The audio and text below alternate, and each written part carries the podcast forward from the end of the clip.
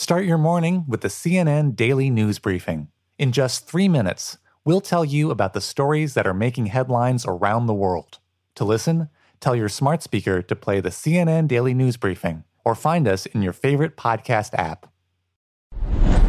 Good evening. We begin tonight with breaking news. New indications of just how seriously President Trump is now taking the impeachment inquiry and how seriously he's pushing to keep Republican senators, potential jurors, remember, in line. CNN's Evan Perez is breaking the news. He joins us now. What have you learned?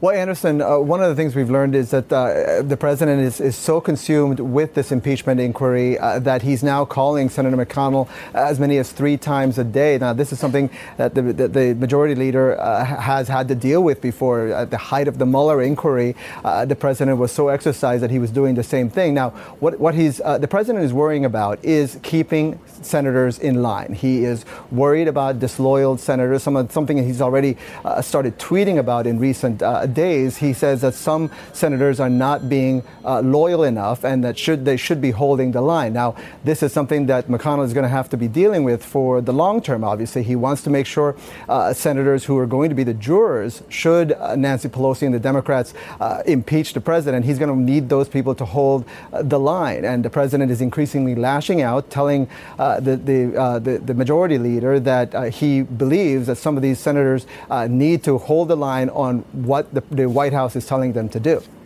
Um, Evan, stay with us because I want to bring in CNN legal analyst Laura Coates, CNN senior political analyst David Gergen as well, and CNN political commentator Joe Lockhart. He, of course, served as press secretary in the Clinton White House and is currently co-host of the podcast Words Matter.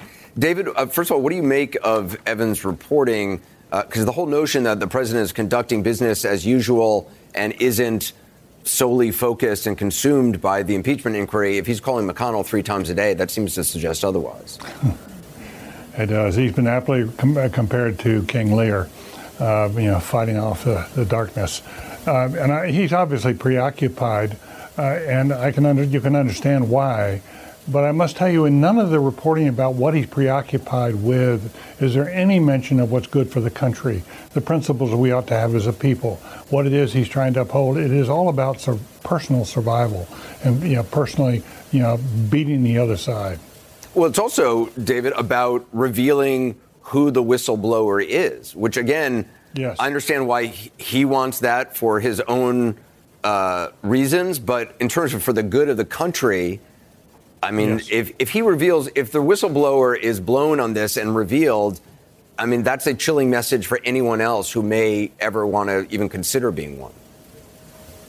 I, I think that if he, he were to blow the cover of the whistleblower and whatever by whatever nefarious means, they could potentially add that to another charge on the impeachment. That that would in, effect be an obstruction because he really is trying to, to put a chill uh, on anyone else coming forward.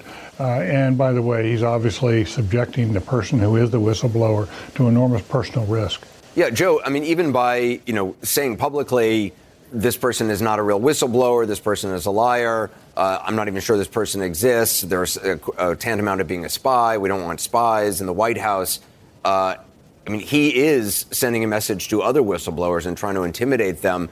What do you make, though, Joe, of, of calling McConnell, according to Evan Perez, up to three times a day, telling him he's going to amplify attacks on Republicans who criticize him? Well, he's he's worried about the right problem, which is his problem is not with Democrats. Democrats, he's lost. Uh, he, his firewall is the Republicans and the Republican senators in particular. Um, a strategy of going after them and trying to intimidate them works when you're in a position of strength. His position is weakening day by day, so I don't know uh, that that will work. You know, in, in, in 1998 with President Clinton, we f- focused almost all of our efforts on Democratic senators because that's you know that's what protected us. Uh, but I, I, completely agree with what David's saying. You know, it's the the big difference between then and now is this president is consumed with it, and he's letting the public know he's consumed with it. He's he's not worried about the the people. He's not worried about his job. He spends all day long and increasingly all night long tweeting about this, whining about it, showing how afraid he is, and he's he's revealing. I think it's it very much weakens his case. And if you're a Republican senator, you're looking and you know you don't like the trend. Uh, Laura, just from a legal standpoint, I mean, has he already set himself up?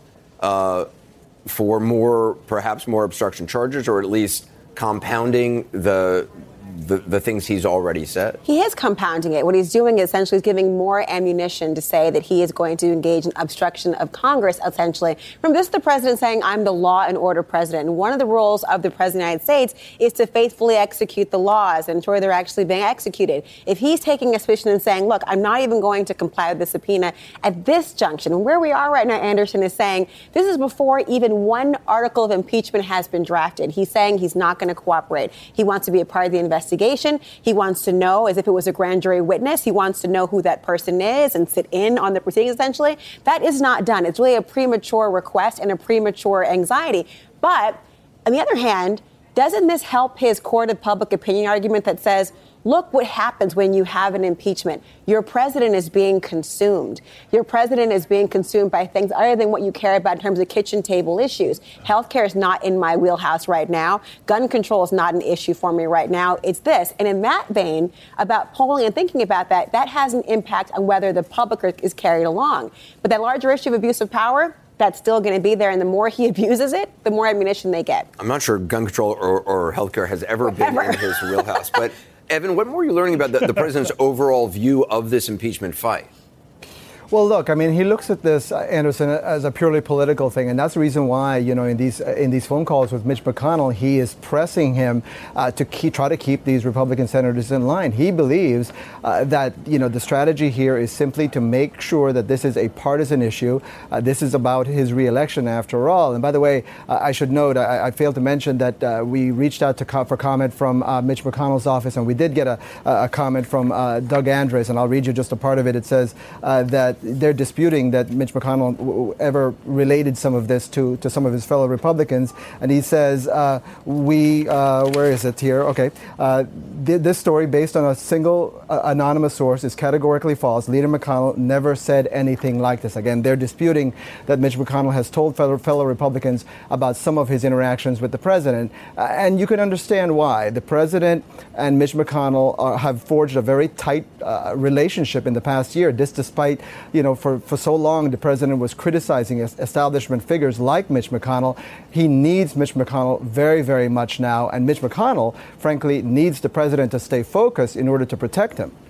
David, the president is also going after the person or persons who gave the information to the whistleblower, saying he doesn't want to have spies in the White House. It's interesting to me that he's so focused on the whistleblower because it seems like the whistleblower at this point isn't even really the, the question anymore. I mean, everything the whistleblower has said has turned out to be true or mostly true, and there's the transcript and the president's own comments which prove that. Well, I, th- I think that it's conceivable the whistleblower has some details um, that haven't been drawn out yet. Uh, and so I, I, wouldn't dismiss the whistleblower's account. I do think it could have some importance. Uh, but I, I, also think, though, Anderson, when, when the American people have a sense uh, that he, the rage and the obsession and the sort of the craziness uh, that's coming out of the White House, that's going to make more and more people feel uncomfortable about having him serve as president for another term. I think this is the way he is acting is making it worse, not better, uh, in, in my judgment uh, for his uh, command and, and, leadership of the country. Joe, it's interesting though to hear uh, Evans reporting uh, that the president is concerned that you know senators aren't being loyal enough. Really, the senators haven't really. Most Republican senators haven't really said anything uh, other than Mitt Romney. Uh, they have been critical of the what the president has done to the Kurds, the betrayal of, of the Kurds. Um, I, am not sure if that's part of his calculus that he doesn't like what Lindsey Graham is going around saying, uh, and that's part of this. Yeah, listen, I think yes, there's. Also there, true. there's sorry, Joe, go ahead, Joe. I think there's been a little bit of a trickle, and I think that worries uh, the president and his team. You've seen Senator Collins, Senator Portman, Senator Sasse uh, uh, say things like, you know, the president shouldn't be reaching out to China and, you know, making that while staying silent on Ukraine. I, you know, listen, the president's relationship with both the House and the Senate when anyone has crossed him is to try to crush them. Uh, you know, Mark Sanford's running for president right now because he crossed the president and the president got him defeated in a, in a primary. He has a stranglehold on the Republican Party right now. Um, the, the problem is these senators, many of whom are up for reelection in, in the cycle in 2020, and have to face their voters. Um, are, are sitting and waiting to see what else will come out. And that's what this big struggle is. Will, will the president be able to keep all of the details, you know, at the White House and, and keep Congress from getting them? Because as this gets worse, Republicans will make a calculation at some point, uh, uh, you know, whether it's in their interest to continue supporting the president. That's what the president is so fearful of. Yeah. Joe, David, stick around. Uh, Laura, thanks. I know you need to, to go work on your live 11 o'clock show, White House in Crisis, that we encourage everyone to watch tonight. Coming up next, former National Security Advisor Susan Rice on the president's recent decisions and actions on the impeachment question, as well as in northern Syria. And later, Vice President Pence, who, as you know, has spoken out several times against foreign interference in U.S. elections. But that, of course, was a long time ago. We'll ask him if he still believes it now. Before the break, David Gergen referred to the way the president is acting and how it's affecting his presidency, which, on top of the breaking news, is really part of a larger question tonight. Namely, are we now witnessing what people, including those who used to be close to President Trump, have long worried and frankly warned about? Are we seeing on several fronts the consequences of a president without guardrails, without what used to be called, fairly or not, the adults in the room, people who at the very least had experience and could steer him away from impulsive decisions and protect him against his own worst instincts? advisors to stop him, for instance, if only in his own best interest, from leveling a threat today at the whistleblower whose complaint touched off the whole Ukraine affair. The president is saying that the whistleblower, he or she, should be, quote, exposed and should not be protected. Are we witnessing the effects of their absence or lack of influence? Are we also seeing the lack of so called adults in his surprise decision after a call with Turkey's president to pull troops out of northern Syria, which has now led to a Turkish invasion aimed at this country's staunchest ally in the fight against ISIS. Whatever the answer tonight, a whistleblower who's entitled by law to protection from a boss's retaliation is now facing an open call for just that from the President of the United States, the President who's supposed to uphold the rights and protections that are enshrined in our laws, even if they're not in his personal best interests. This president cannot do that. It is all about him. It always has been and likely always will be. Tonight, whatever else you might think about the larger American involvement in the Middle East, the Kurds who fought and died alongside U.S. troops, who did the bulk of the fighting, 10,000 dead, are now being bombed by Turkey. Some will almost certainly die in the wake of the president's reportedly snap decision. So tonight, the broadcast is dominated by that and the whistleblower story. Two manifestations, it seems, of this same question. What happens when the guardrails go away? You're going to hear in a moment from Susan Rice, who served as national security advisor in the Obama administration and whose strong thoughts on the subject. But first, here's what President Trump said just this afternoon about the whistleblower. What the whistleblower said bore no relationship to what the call was. Then it turns out that the whistleblower was in cahoots with Schiff. Then it turns out that the whistleblower is a Democrat, strong Democrat, and is working with one of my opponents as a Democrat that I might end up running against. When you see what the whistleblower said about the phone call, and it was totally different, he made it up. And I don't know why a person that defrauds the American public should be protected. All right. Keeping them honest, in order, the Intelligence Community Whistleblower Act specifically makes reprisals or threats of reprisals subject to so called urgent concern complaints that need to be passed on to Congress. There's no evidence the whistleblower was in cahoots with anyone, and the president offered none. As for the president's claim that the whistleblower's account of the call is radically different from the rough transcript, not the word for word transcript, uh, which we have not seen, if there is one, that's not true either. The very first words on it after Ukrainian President Zelensky inquires about U.S. military aid, badly needed, desperately needed aid to fight Russians, is President Trump saying, and I quote, I'd like you to do me a favor, though followed by pres- pressure to investigate the, the Bidens, faced with evidence in the president's own words on the president's own transcript that contradict what the president himself keeps saying. Wouldn't a so called adult in the room try to stop the president from making such easily disprovable claims? Similarly, would he or she try to stop the president from saying this about the staunch U.S. allies now under bombardment tonight? Now, the Kurds are fighting for their land, just so you understand. They're fighting for their land. And as somebody wrote in a very, very powerful article today, they didn't help us in the Second World War. They didn't help us with Nor- Normandy, as an example. They mentioned names of different battles.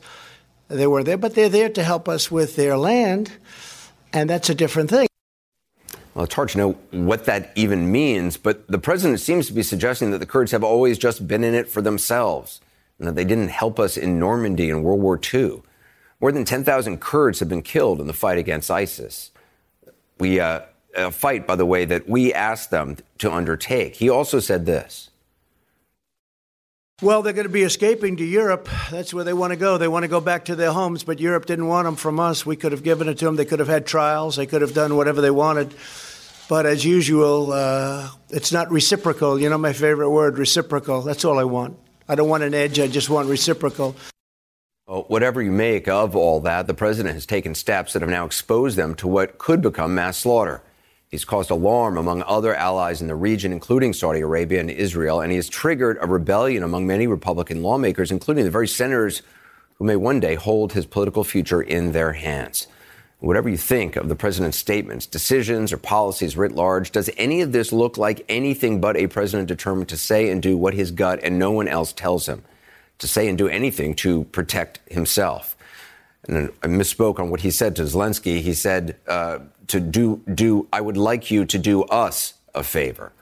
Perspective now from former National Security Advisor Susan Rice, who's also the author of Tough Love: My Story of the Things Worth Fighting For. The book is just out this week.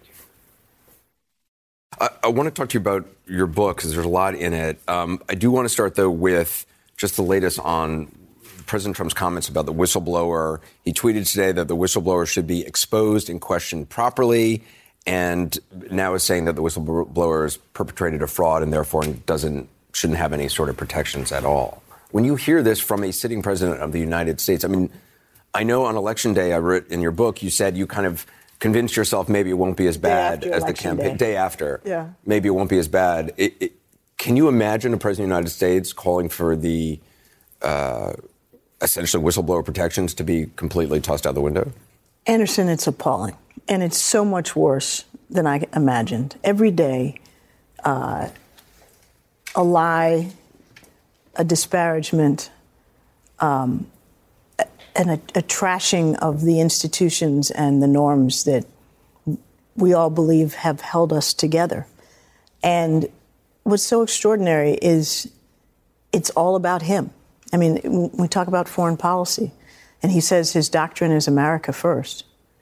What I think we're seeing is it's really me first. And that's how he is governing. Everything is about him.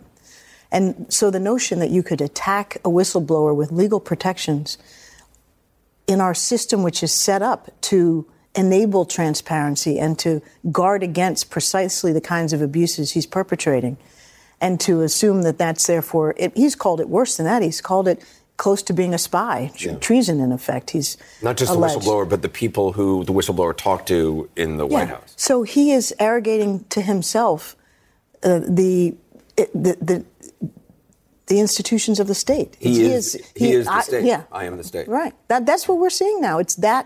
That is not an exaggeration. That's how serious it is.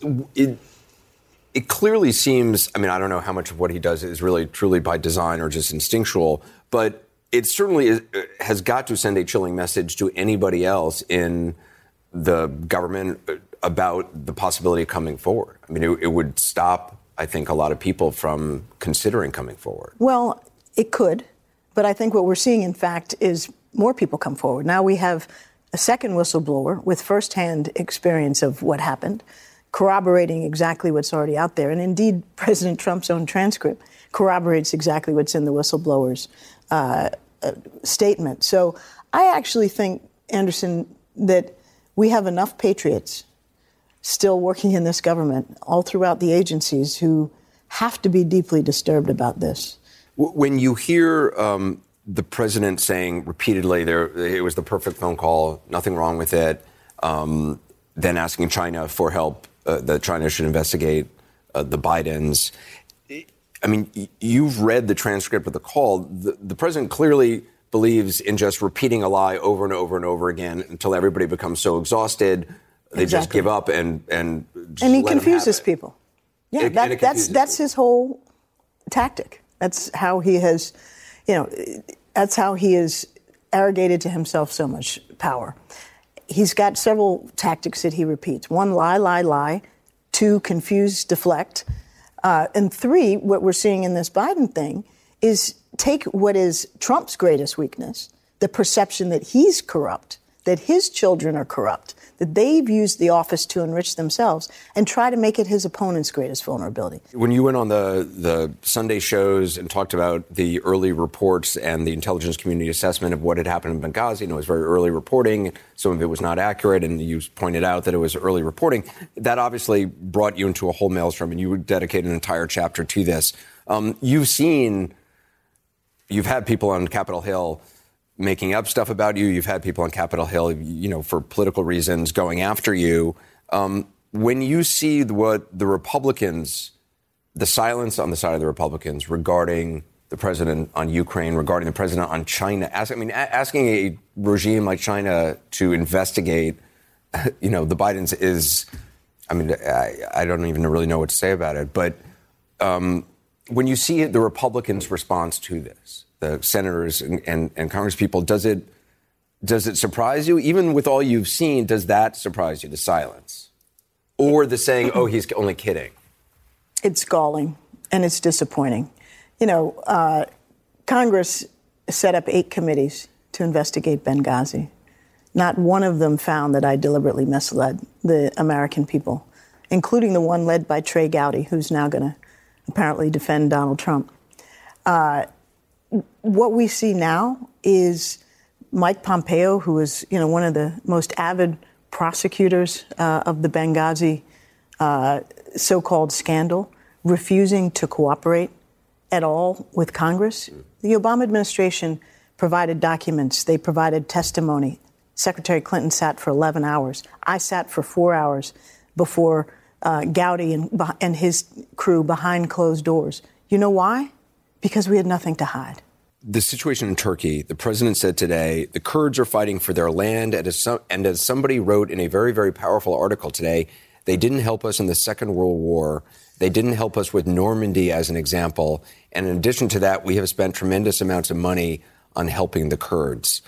I'm not sure what the article he's talking what about. What is he smoking? Yeah, I mean, the, I mean, yeah. the Kurds were the pointy end of the spear who fought ISIS on our behalf. 10,000 casualties. They bled and died because they believed in the partnership they had established with the United States. They and believed that ju- they would be protected absolutely. and honored. Yes. And we just threw them under the bus in 24 hours. It's appalling.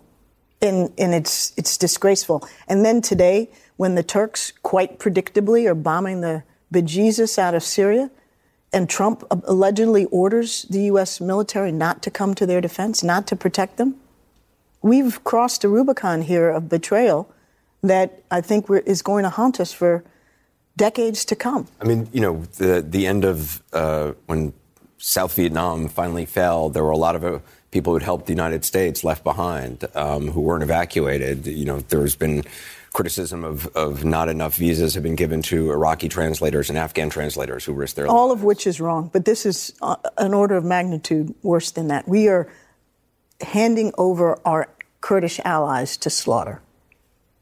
And that blood is going to be on Donald Trump's hands. Uh, the book is Tough Love. Thank you so much. Thank you. Oh, coming up next, Joe Biden's big announcement today on impeachment. We'll be right back.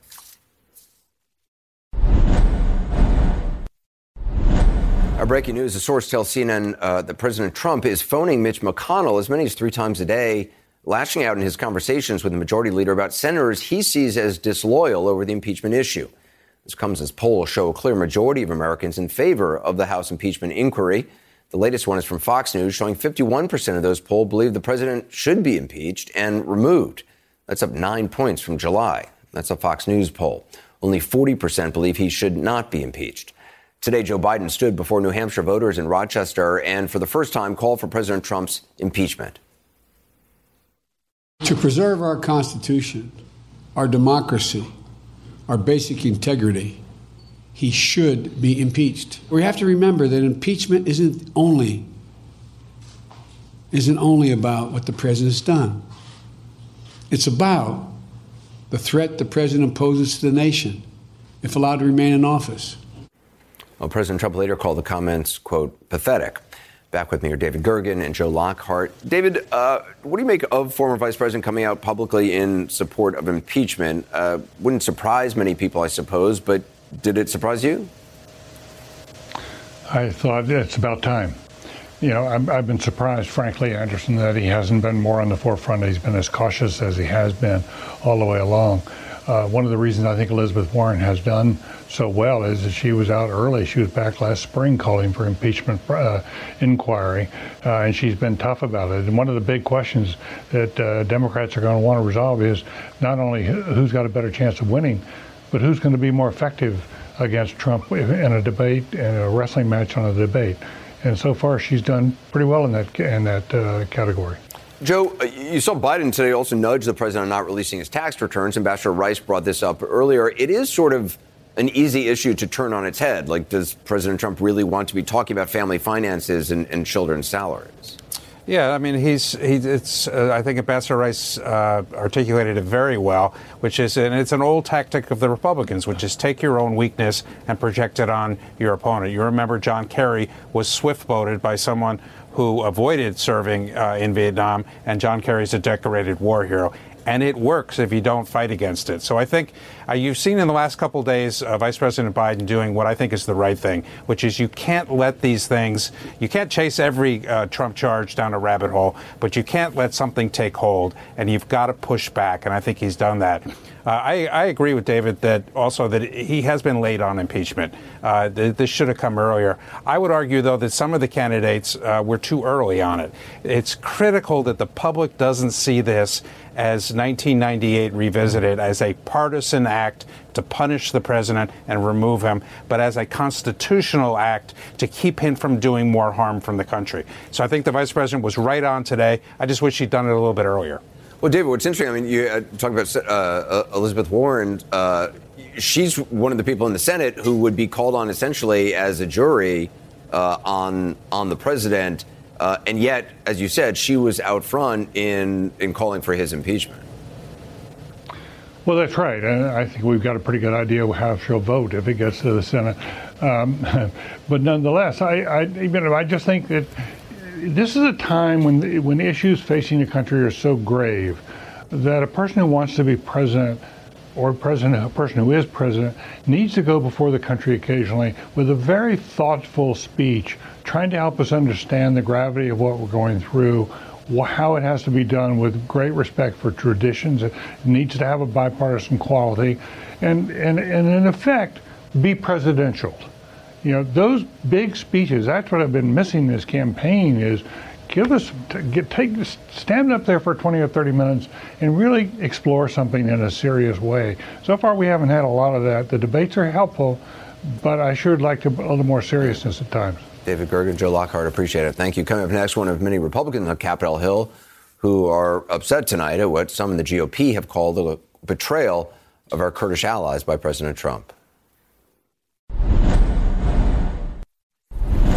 As President Trump lashes out in phone calls to Mitch McConnell about Republicans being disloyal during the impeachment inquiry, according to a new CNN report tonight, Republicans uh, are angry. Some Republicans are angry over his abandonment of Kurdish allies. A senior U.S. defense official tells CNN tonight that Turkey's incursion into Syria, quote, has already had a detrimental effect on our counter ISIS operations.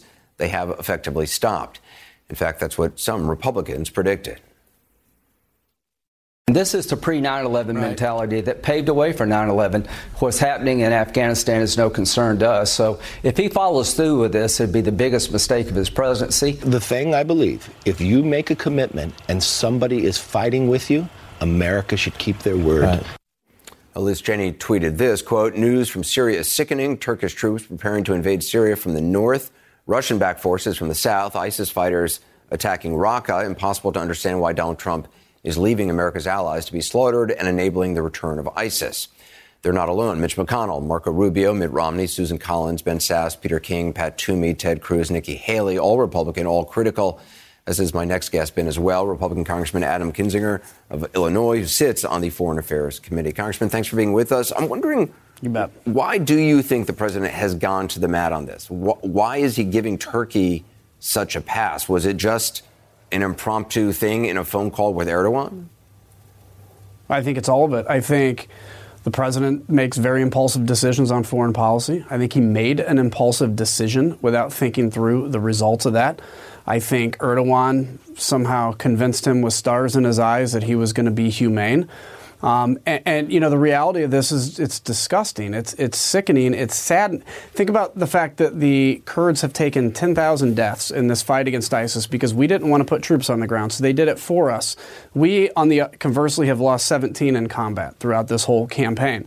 Um, we lost basically in Iraq and Afghanistan close to 7,000 people. So think about the impact that's had on the Kurds. But they stood with the United States because they believe in us. And they could easily have turned to Iran. They could easily have turned anywhere else. They stood with the United States of America. And because of a conversation with a basically dictator, President Trump pulled 50 soldiers, 50 people back.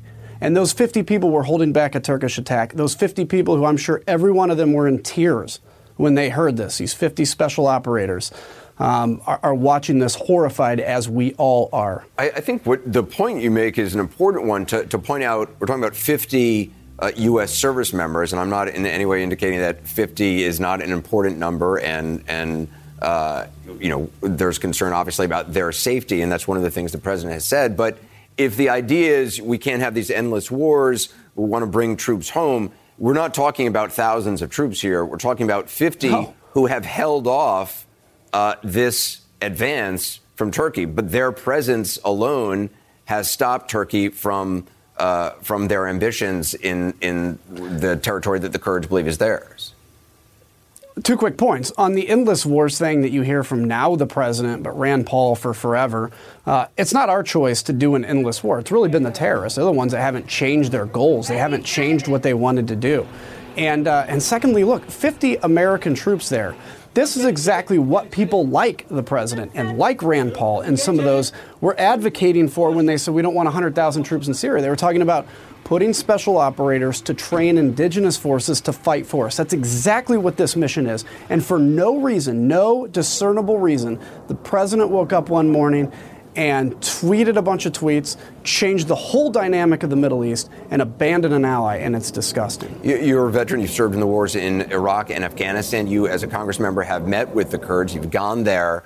Um, obviously, there are security concerns, legitimate, some legitimate ones that Turkey has about. Uh, you know, uh, terrorist attacks uh, by uh, uh, by Kurds uh, in Turkey, but to paint the Kurds with such a broad brush right. seems just myopic. It just seems unfair. It is. I mean, you think about the I think 13 or 15 million uh, Kurds in Turkey. Iraq has around six, and Syria around two. It's a big population, and there is an issue with the PKK, this terrorist group. Uh, and, and you know, Turkey has every right to defend itself against terrorist attacks. But the idea that we would embolden, we would actually supply, equip, stand with the, the Kurds who are not PKK to defeat ISIS, and then for no reason pull out. And by the way, 10,000 ISIS members are being held in cells. Where are they going to go? They're not going to go yeah. to Europe. They're not. They're going to go back onto the battlefield. The president's biggest promise in the campaign wasn't to get out of all these wars; it was to defeat ISIS. Does it make any sense to you that he said, "Well, the Kurds, you know, they're fighting for their land. They didn't help us in World War II and Normandy," and then he talks about ISIS saying, well, they're going to go to Europe as though that's okay. Yeah, so first off, I love Europe, and I hope there's no terrorist attack there. Uh, that's what America used to stand for. We're bigger than what we've be- become lately. And uh, and the Normandy thing is, I don't get it. I don't understand it. Yeah, I mean, the, the Kurds weren't. There were probably some Kurds ethnicity in Normandy somewhere, but yeah, they, they didn't invade with us. I don't hold that against them. There's a few right. other Germany that didn't either. Germany didn't help us in World War II either. We seem to be allies with them uh, right. now. Uh, Congressman uh, Kinzinger, thank you very much. Appreciate it. Vice President Pence is you on bet. the road yep. in Iowa. So is our Randi Kaye. Up next, what he had to say to Randi about foreign interference in America's political process. Check in with Chris, see what he's working on for Cuomo Prime Time. Chris? All right, there's a lot going on, as we all know, Anderson. And tonight, our challenge is to make sense of it from the perspectives of the challenges on both sides. Got Senator Angus King. Uh, what does he think about what's happening in the House? What does he think about what's coming his way? What does he think that right after the president said we're going to get out of Syria, you now have the Turks making a move on the Kurds. And how can this not be a bloodbath? Uh, we're also going to talk to Congressman Slotkin about this. You know her background uh, from the intelligence and Pentagon perspective. She worked on deconfliction in Syria. She wants us to know what the big risks are that are immediately ahead. And then we're going to test the president's new arguments about why this impeachment is unfair with one of his faithful conservative friends, Matt Schlapp. All right. Chris, thanks very much. We'll see you in about nine minutes. Up next, uh, Randi Kaye asked Vice President Pence whether he has changed his mind about what he said during the 2016 election. You know, that foreign governments should not interfere in America's elections.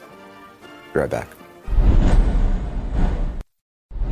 360's Randi Kaye has been in Iowa for the last couple of days trying to get answers from Republican officials about the whistleblower complaint, President Trump in Ukraine. Last night, she tried to pin down Iowa Republican Senator Joni Ernst about it. She was met with a string of non answers. Tonight, she tried to get some questions to Vice President Mike Pence. And before we show you his exchange with Randi, there are two pieces of sound that you need to hear. The first is what then candidate for Vice President Mike Pence said during the 2016 campaign about whether foreigners should interfere in American elections. Now, y'all need to know out there this is, this is basic stuff. Foreign donors and certainly foreign governments cannot participate in the American political process. Wow, okay. It's basic stuff, he said. Golly gee, seems simple, right? Here's the second piece of sound. This time from the president less uh, uh, from the, the president less than a week on, ago on the South Lawn of the White House, talking about Ukraine. They should investigate the Bidens because how does a company that's newly formed and all these companies, if you look at, and by the way, likewise, China should start an investigation into the Bidens. Remember, Marco Rubio said that was a joke. Clearly, it's not. So, Randi, you had a chance to ask the vice president about all this. How'd that go? Well, Anderson, uh, it was interesting to say the least. We started by asking him about those 2016 comments that you just played about a foreign government uh, taking part or, or, weighing in on the American political process. And um, things sort of uh, took a turn from there. Here's a look. Mr. Vice President, during the campaign 2016, you had said that uh, foreign governments cannot participate in the American political process. Do you still stand by that today? Well, I do. I think that's why President Trump uh, is so concerned about foreign interference in our election in Ukraine. If you read the transcript, you will see that the president said to President Zelensky that our country had been through a lot and then he had a question about foreign interference in our 2016 election. I mean, to be honest with you, when when did you all lose interest in foreign interference in the 2016 election? President Trump wants to get to the truth. He wants to know what happened in 2016. And the American people have a right to know. Right, but the president himself has said that he asked Ukrainian a foreign government to company. investigate his domestic political rivals. So, is that okay with you? I, I don't I, I, don't believe that's the case. And again, but I, I, I know that's the way he that said it. The president I know that's the way. Chairman Schiff characterized it in the his manufactured version of the transcript. But the American people should read the transcript, and they will see that the president did nothing wrong. There was no pressure. There was no quid pro quo. The president simply raised issues uh, of, of importance and interest to the American people. Wow. Well, Anderson, the uh, vice president's handlers uh, quickly ended the gaggle right after those comments. But you heard him there saying that President Trump, uh, he doesn't believe President Trump asked a foreign power, asked Ukraine to investigate uh, Joe Biden, his political rival. We all know that is not true. How do we know that? Because the president has said that. We know it. We've seen it in the transcript, as you know, that the White House released to the public. And we also know it because the president, as you just heard, doubled down uh, on the White House lawn. We heard that in your introduction. So, uh, for some reason, Vice President Pence just will not accept that, no matter how many times I tried to tell him that there uh, yeah, I mean, today. I, I, Very strange experience. I mean, he could read. I, I, can't imagine he doesn't know the facts. He's just, I mean, I, I mean, he's you know likes to seem as if he believes everything yep. he says, but it just seems hard to imagine. I mean, the president called on China to investigate uh, one of the most repressive regimes are, are around. Right. The idea that, uh, yeah, it's amazing, and no, uh, it doesn't surprise me and that they ended the gaggle. Not was I saying it, but there were other reporters. Yeah. Yeah, but there were other reporters even weighing in, backing me up, saying he said it on the White House lawn. Right. He doubled down on the White House lawn and still would not accept it. All right, Randi, it's a thankless task. Thanks very much. Appreciate it. Uh, before I hand it over to Chris, don't miss Full Circle, our digital news show. You can catch it streaming live weekdays, 5 p.m. Eastern at cnn.com slash full circle, or you can watch it there later on demand. That's it for us. I want to hand it over to Chris for Cuomo Primetime. Chris?